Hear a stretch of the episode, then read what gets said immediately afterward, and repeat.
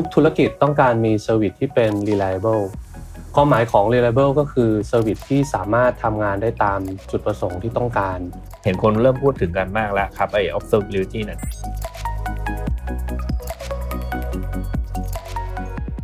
แต่ด้วยความคำของมันเองเนี่ย definition มันก็น่าจะคล้ายๆกับ monitoring เปล่าครับ พอ paradigm มันถูก shift แบบนี้แล้วเนี่ย environment ของลูกค้า หรือว่าบริการหรือ service ของเราที่เป็นดิจิทัลเนี่ยมันมีความ complex มากขึ้น monitoring เลยไม่พอละ observability จึงอุบัติขึ้นมาในโลกใบนี้ Tick Monday Podcast brought to you by Datadog Cloud Scale Observability and Security Platform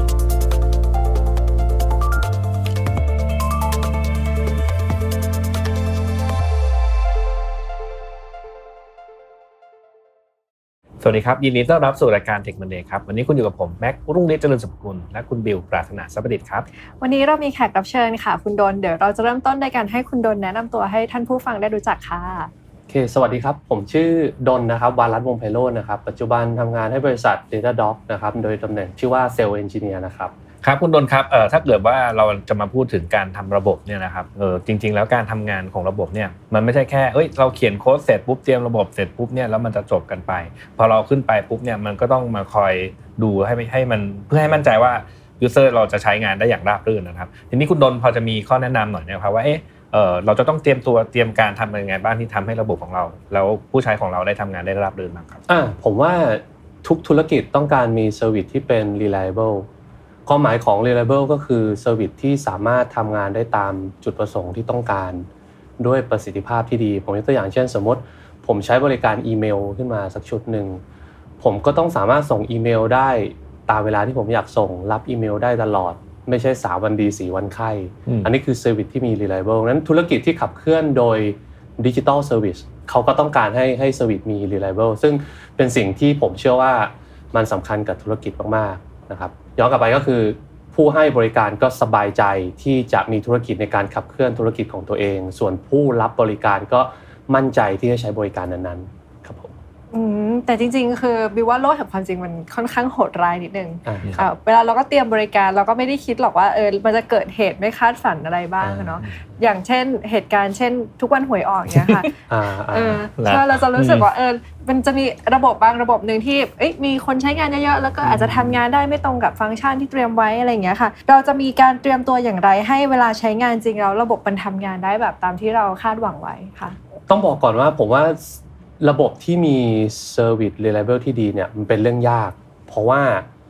ความจริงของโลกอย่างหนึ่งก็คือเรื่องของ failure หรือความผิดพลาดมันเกิดขึ้นได้ตลอดเวลา คอมพิวเตอร์ไม่ไม่ perfect ร้อยเปอร์เซ็นต์ถูกไหมฮะแล้วก็ยิ่งใส่คนเข้าไปในสมการที่ใช้คอมพิวเตอร์แล้วเนี่ยอืมแน่นอนว่ามันมีโอกาสเกิดผิดความผิดพลาดได้ตลอดเวลาอยู่แล้วเออเรื่องนะครับสูงเลยพอใส่คนเข้าไปใช่ใช่นั้นนั้นสิ่งสิ่งที่เราต้องสนใจก็คือวิธีการที่เราจะมีวิธีการปฏิบัติยังไงที่เราจะ prevent หรือว่าปรับปรุงให้ระบบมันมี reliability มากขึ้นนะครับผมยกตัวอย่างองค์กรใหญ่ ๆ ทั่วโลกเขาก็มี practice ที่หลากหลายเนาะแต่องค์กรหนึ่งที่น่าสนใจก็คือ google.com อืมซึ่งเป็น search engine ต่อวันเนี่ยมีคนใช้ search engine ต่อวันเยอะมากๆ Google ก็ประกอบธุรกิจนี้มาเป็น 10-20 ปีแล้วถูกไหมฮะนั้น service ที่เขาให้บริการเขาก็อยากให้มี reliable คือคนงานเข้าไป search แล้วก็ ก็ได้ return response กลับมาในสิ่งที่ต้องการตามเวลาที่ที่เขารับได้ หรือว่าได้ข้อมูลที่ต้องการนะครับ Google ก็เลยออก practice ตัวหนึ่งขึ้นมา ที่เขาเรียกว่า Site Reliability Engineer ถูกสร้างโดย Google มาประมาณปี 2003 มั้งตัว practice ตัวนี้เนี่ยสิ่งที่เกิดขึ้นก็คือเขามีการเปลี่ยนแปลงของ mindset หรือว่า mindset shift ที่เกิดขึ้นจากเมื่อก่อนที่ dev เขียนแอป แล้วก็โยนข้ามกำแพงให้ operation run เขาเอา software engineer มา run operation มาออกแบบการทำงานของ operation นะครับก็เป็นที่มาว่าพอเขาทำแบบนี้ปุ๊บแล้ว success big tech company ใหญ่ๆ ทั่วโลกก็พยายามใช้ตามและทำตาม ใน practice ที่ชื่อว่า site reliability engineer หรือว่าเรียกสั้นๆว่า SRE นะครับทีนี้พอมีหลายองค์กรใช้ตามเขาก็เลยทำให้ง่ายขึ้นในการที่ทำให้หลายๆ องค์กรไปถึงจุดที่มี reliability ได้ เขาก็สร้างตัว hierarchy ขึ้นมาที่ชื่อว่า service reliability hierarchy ขึ้นมา นะครับอืมฟังดูเออเริ่มเริ่มจะเริ่มมีอ่าเออมีวิชาการเข้ามาแล้วนะครับครับคุณนนท์พอจะขยายความเพิ่มให้หน่อยได้ไหมครับว่า Service Reliability เอ่อ Hierarchy ที่ว่าเนี่ยมันคืออะไรอ่าก็คือที่มาก็คือเขาพยายามเป็นคล้ายๆเป็นไกด์ไลน์หรือว่าเป็นวิธีการที่จะทำให้องค์กรนั้นมีเซอร์วิสที่มี reliable โดยการที่เขาสร้างขึ้นมาเป็นคล้ายๆเป็นพีระมิด บางคนก็เลยเรียก Service Reliability Hierarchy นี้ว่า SIE พีระมิด ให้เรานึกภาพเหมือนเหมือนพีระมิดของมาสโลครับอืมที่พูดเรื่องถึงถึงความต้องการที่บอกว่าความต้องการพื้นฐานของมนุษย์มีอะไรบ้าง จนถึงเป็น 5 ขั้นใช่อ่าดังนั้นเขาก็เปรียบเทียบว่าจากฐานล่างสุดมันก็ต้อง build on top ขึ้นไปเกี่ยวเนื่องกันไปเรื่อยๆ เหมือนกัน SIE พีระมิดเริ่มต้นเขาจะบอกว่าฐานล่างสุดคือการทำ monitoring เราไม่สามารถรู้ได้ว่าระบบมี reliability ได้ ถ้าเราไม่ได้มอนิเตอร์มันอยู่ เราก็ไม่รู้ว่าระบบใช้งานได้ไหมหรือมีประสิทธิภาพเป็นยังไง หลังจากนั้นใน hierarchy นั้นก็ on top ไปเรื่อยๆนะครับเช่น พอมอนิเตอร์ได้ก็รู้ว่ามี incident เกิดขึ้นตอนไหน เขาก็แนะนำว่าถ้าเราจะ response ต่อ incident ตอนนั้น เราต้องมี empowering คนที่มา response ยังไง เราจะต้องมีการ collaboration ระหว่างทีมยังไง ขึ้นไปเรื่อยๆ จนถึงรูปแบบที่พอ incident response fix ปัญหาได้เรียบร้อยเป็น work allow วันรุ่งขึ้นตื่นมาก็คือ แทนที่เราจะเช็คเรื่อง work allow เราต้อง prevent ไม่ให้มันเกิดปัญหานี้ซ้ำก็เป็นเรื่องของการทำ post mortem หรือชันสูตร incident นั้นว่ามันควรจะแก้ไขปัญหายังไง จนถึงเลื่อนไปเรื่อยๆ จนถึงท็อปบนสุดที่เป็นเรื่องของ product หรือบริการที่มี reliable ไม่ใช่แค่ just release application ออกมาให้ให้ให้ใช้งานได้หรือว่ามีความสามารถในการแข่งขันในตลาด แต่ service นั้นๆจะต้องมี reliable หรือว่าใช้งานได้ตามที่เอ่อ user ต้องการ หรือคนสร้าง product นั้นขึ้นมาต้องการ เมื่อกี้เริ่มมีศัพท์คุ้นๆกันแล้วก็คืออย่างเรื่อง monitoring นะคะอะครับที่บอกว่าเป็นพื้นฐานเลยเนี่ยใช่อ่าทีนี้บิวว่าหลาย ๆ องค์กรก็มีการใช้เรื่องของการมอนิเตอร์นี่แหละ แต่ว่าเราจะรู้ได้ยังไงว่ามอนิเตอร์เท่าไหร่ แบบนี้โอเคมอนิเตอร์ดีแล้ว อย่างเงี้ยค่ะพอจะมี guideline หรือว่าอะไรที่บ่งบอกในเรื่องพวกนี้ได้บ้างคะต้องทำแค่ไหน โอเค ในมุมมองผมนะฮะผมว่า monitoring สำคัญอืมมาก ๆ อย่างน้อยเริ่มต้นควรต้องมีก่อน บางองค์กรอาจจะมองว่า monitoring เป็น after thought หรือว่า มีก็ได้ไม่มีก็ได้หรือมีทีหลัง เป็นเรื่องสุดท้ายที่เขาคิดเช่นสมมติผมยกตัวอย่างนะ สมมติผมเป็นเจ้าของธุรกิจ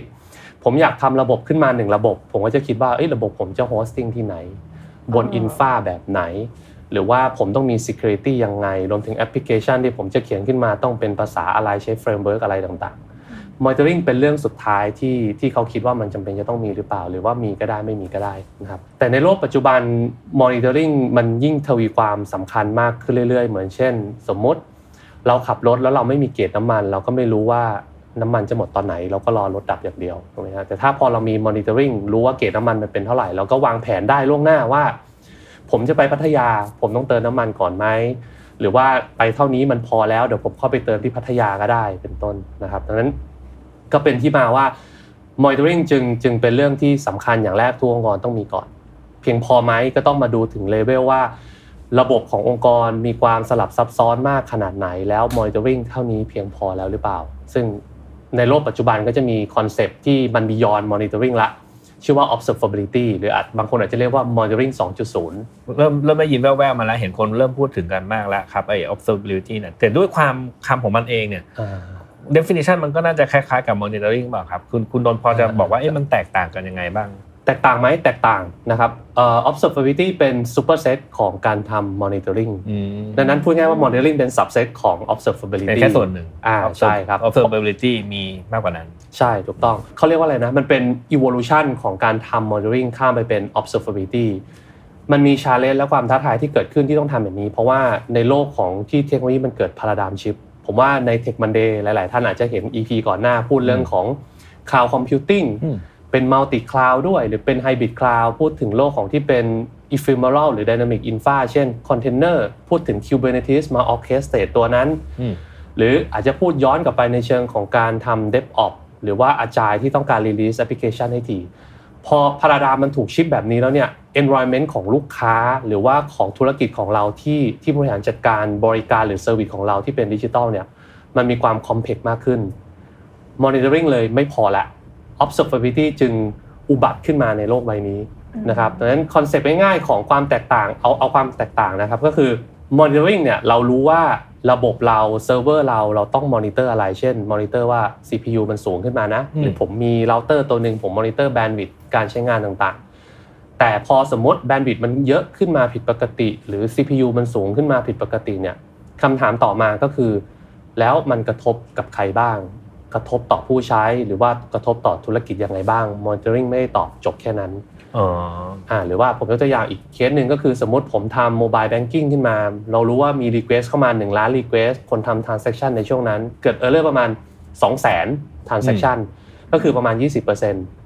Monitoring บอกเรานะ แต่จบแค่นั้น แต่ไม่ได้บอกว่าเฮ้ยปัญหานี้มันจะลุกลามไป Impact กับคนเพิ่มเติมไหมอืมหรือผมจะต้องแก้ไขแล้วหาต้นตอมันยังไง Observability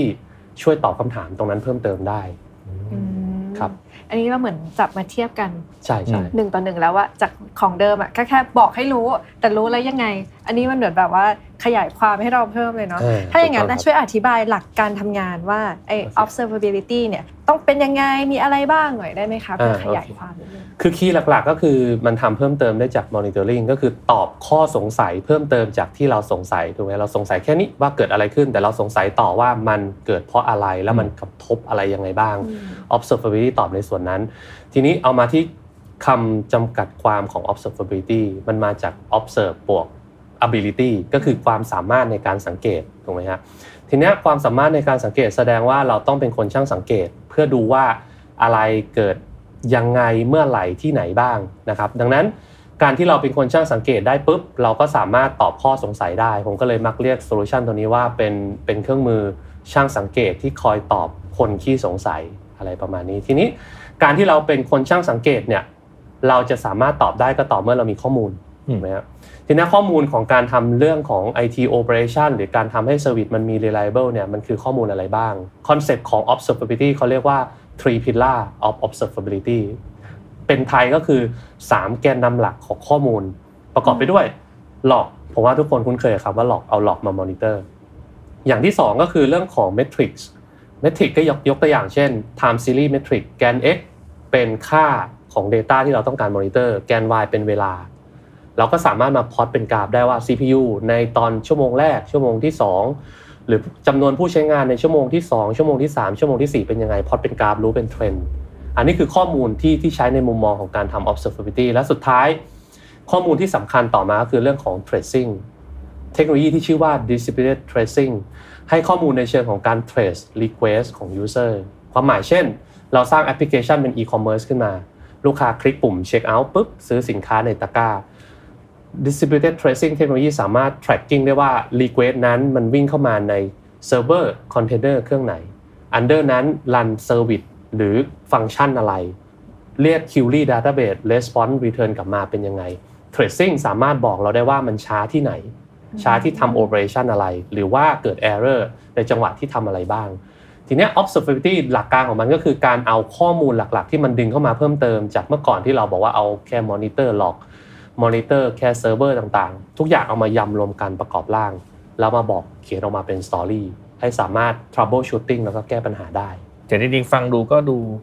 โอเคแหละเอ่อมอนิเตอร์บอกเราว่ามันมีอะไรบ้างครับเอ่อตอนนี้เราเริ่มก้าวข้ามมาอีกมอนิเตอร์แล้วจะเอาข้อมูลนั้นมาใช้ประโยชน์ยังไง แต่มันก็ต้องจะต้องมี human เข้ามาเกี่ยวข้องไหมครับว่าครับเอ๊ะผมมันจะต้อง เออถ้าเกิดว่า alert นี้มาต้องทำอะไรบ้างเราจะ define ยังไง หรือเรามีเครื่องมืออะไรหรือมีอะไรที่มันเป็นตัวช่วยบ้างไหมครับ ในการที่จะทำให้เกิด observability เนี่ยครับ observability เป็นคอนเซปต์เนาะอืมแต่ว่าในปัจจุบันการทำให้คอนเซปต์มันใช้งานได้ก็คือเป็น practice ถูกไหมฮะก็มีแพลตฟอร์ม หรือว่าเป็นเครื่องมือที่เป็นประเภท observability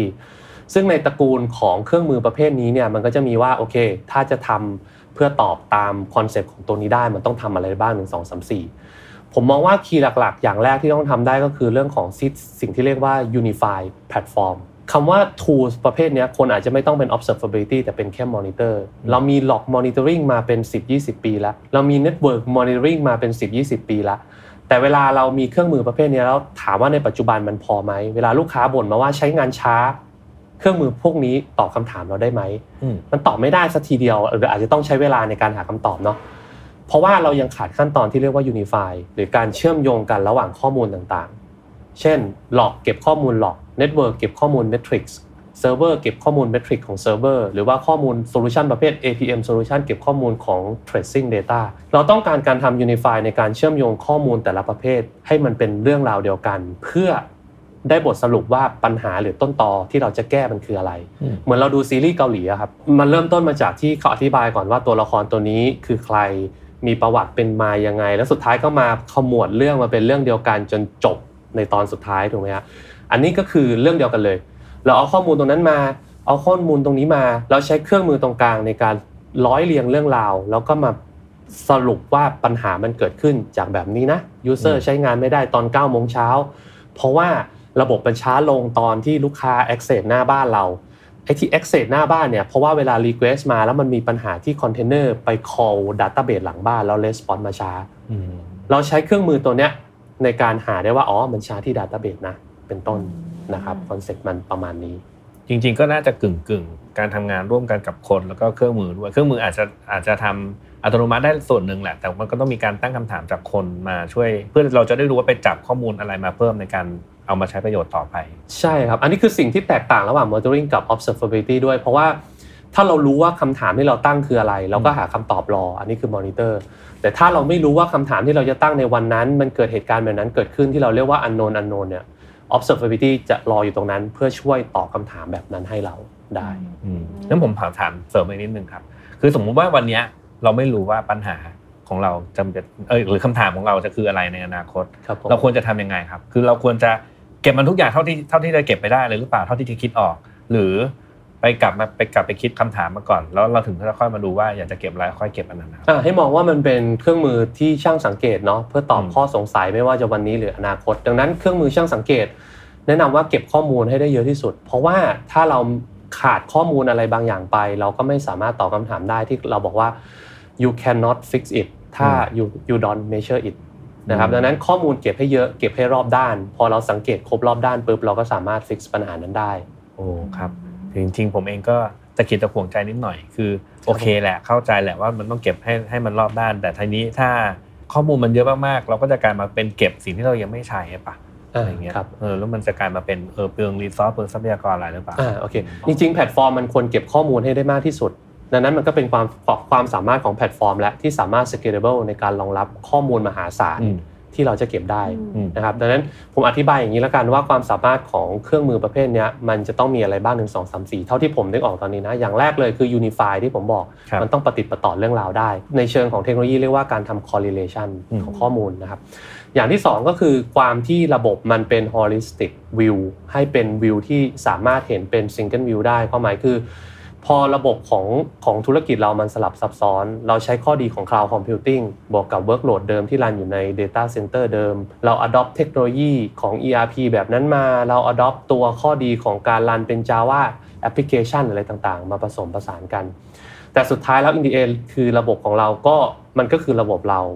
ถูกไหมฮะสิ่งที่เราอยากเห็นคือระบบเราตอนเนี้ยทำงานเป็นยังไงอืมระบบประเภทนี้ก็ต้องสามารถรองรับ เพื่อให้เห็นภาพเป็นภาพเดียวกันได้ ไม่ว่าระบบของเราจะรันอยู่ที่ไหนเราเห็นเป็น single view แล้วอย่างที่ 3 ก็คือระบบต้อง scalable ได้ความหมายที่คุณแม็กถามเมื่อสักครู่ก็คือ data feed เข้ามาเยอะ ระบบมันต้อง scale ที่จะองค์กรเรามีข้อมูลเท่านี้ ระบบเราไซส์ประมาณนี้อนาคตธุรกิจเราเติบโต ระบบเราใหญ่ขึ้น เครื่องมือในการ monitor มันก็ต้อง scalable ตาม แล้วสามารถที่จะทำเรื่องของการสังเกตหรือ observability ตามได้ด้วยนะครับอืมและส่วนที่ 4 ก็คือระบบ จะต้องช่วยลดความคอมเพล็กให้เรา ในชีวิตเราระบบเรามันมันมันคอมเพล็กแล้วมันยากขนาดนี้ละอืมระบบก็ไม่ควรเพิ่มปัญหาเพิ่มเติมมาให้ มันควรลดภาระเราแล้วทำให้ความยุ่งยากนั้นมันมันเหลือน้อยที่สุดนะครับ และสุดท้ายผมมองว่าเป็นเรื่องของ AI เอา AI เข้ามาช่วยในมุมมองของการเอา Data ประเภทนี้ ที่เป็นเรื่องของ IT operation ต่างๆ หรือ service ของเราฟีดเข้าไปที่เป็นโมเดลในการรองรับเรื่องของ การทำเรื่องของเออลดภาระของ IT operation เช่น anomaly detection อืม forecasting นะครับ outlier ซึ่งเรื่องพวกนี้เนี่ยเราสังเกตได้ แต่พอข้อมูลมหาศาลเราสังเกตไม่ไหวละเราก็เอา AI หรือ ML เข้ามาช่วย เท่าที่ผมนึกออกประมาณนี้ ถ้านึกออกหลังจากนั้นก็อาจจะมาแชร์อีกทีหนึ่งถ้ามีโอกาสครับผมโอเคครับเรียกได้ว่าวันนี้นี่ได้สาระกันเต็มเลยคือปกติเวลาคนทำระบบอย่างเราๆเนี่ยอย่างผมเนี่ยเออทำก็ ถ้าเกิดว่าเริ่มต้นจากแบบว่าเออแบบยังไม่รู้อะไรเลยเงี้ยเราก็จะไม่รู้หรอกว่าหลังจากทำระบบเสร็จแล้วต้องทำอะไรบ้างครับผมพอทำไปเรื่อยๆก็ค่อยๆเก็บเกี่ยวประสบการณ์ไปเรื่อยๆแล้วถึงจะรู้ว่าอ๋อโอเคมอนิเตอร์นี่นะmonitor monitor เสร็จแล้วเอาไปทำอะไรทำ observe ต่อทำทำนู่นทำนี่เวลามีปัญหาอะไรจะแก้ไขได้ครับเราก็ต้องขอขอบคุณคุณโดนมากเลยนะครับที่มาให้เวลากับทางรายการในวันนี้นะครับครับผม แล้วก่อนจะจากกันเนี่ยคุณโดนมีอะไรอยากจะฝากให้ท่านผู้ฟังครับ ผมฝากในมุมมองของการทำ service ให้มี reliable แล้วกันนะครับผมผมว่าเป็นเป็น key หลักเพราะทุกคนเป็นคอน sumer ไม่ว่าทางใดก็ทางหนึ่งเราต้องใช้ระบบใดไม่ก็ระบบหนึ่งในการดำเนินชีวิตปัจจุบันเนาะดังนั้นการ release ฟีเจอร์ฟังก์ชันออกไปให้มันแข่งขันในตลาดได้เนี่ยก็ต้องตามเป็นเรื่องของ reliable ของฟีเจอร์นั้นด้วยนะครับทีนี้คอนเซปต์ก็อย่างที่แจ้งว่าเรามี practice มากมาย practice หนึ่งที่สำคัญก็คือเรื่องของ SIE นะครับเราสามารถไป follow ตามนั้นได้นะครับแล้วก็ใน SRE pyramid top ล่างสุดเรื่องของ monitoring แล้วก็ observability เนี่ยก็เป็น key ที่เป็นจุดเริ่มต้นที่สำคัญของการทำ reliability ให้กับ service นะครับก็อาจจะลองไปศึกษาเพิ่มเติมว่าแพลตฟอร์มของตัว observability ต้องมีอะไรบ้าง เราไปลองเล่นหรือไปลองศึกษาเพิ่มเติมได้นะครับมีเว็บไซต์หนึ่งก็คือเว็บไซต์ตัว learn.datadoghq.com นะครับที่ให้ทุกท่านสามารถไป explore ข้อมูลเซตพวกนี้ได้ครับ ค่ะ หวังว่าวันนี้ทุกๆท่านนะคะ ก็จะได้ความรู้เกี่ยวกับเรื่องของ Monitor 2.0 หรือตัว Observability ไปไม่มากก็น้อย แล้วก็หวังว่าจะเป็นคอนเซปต์หนึ่งที่ช่วยที่ช่วยทำให้ชีวิตการทำงานของทุกท่านเนี่ยมันง่ายแล้วก็ตอบโจทย์การให้บริการของทุกท่านในแบบ day to day ค่ะ ยังไงวันนี้ขอบคุณทางคุณโดนและ Data Doc มากๆนะคะ ที่ให้ความรู้พวกเราขอบคุณค่ะ ขอบคุณครับ และขอบคุณทุกท่านที่ติดตามค่ะจนกว่าจะพบกันใหม่ สวัสดีค่ะ สวัสดีครับ Tick Monday Podcast brought to you by Datadog Cloud Scale Observability and Security Platform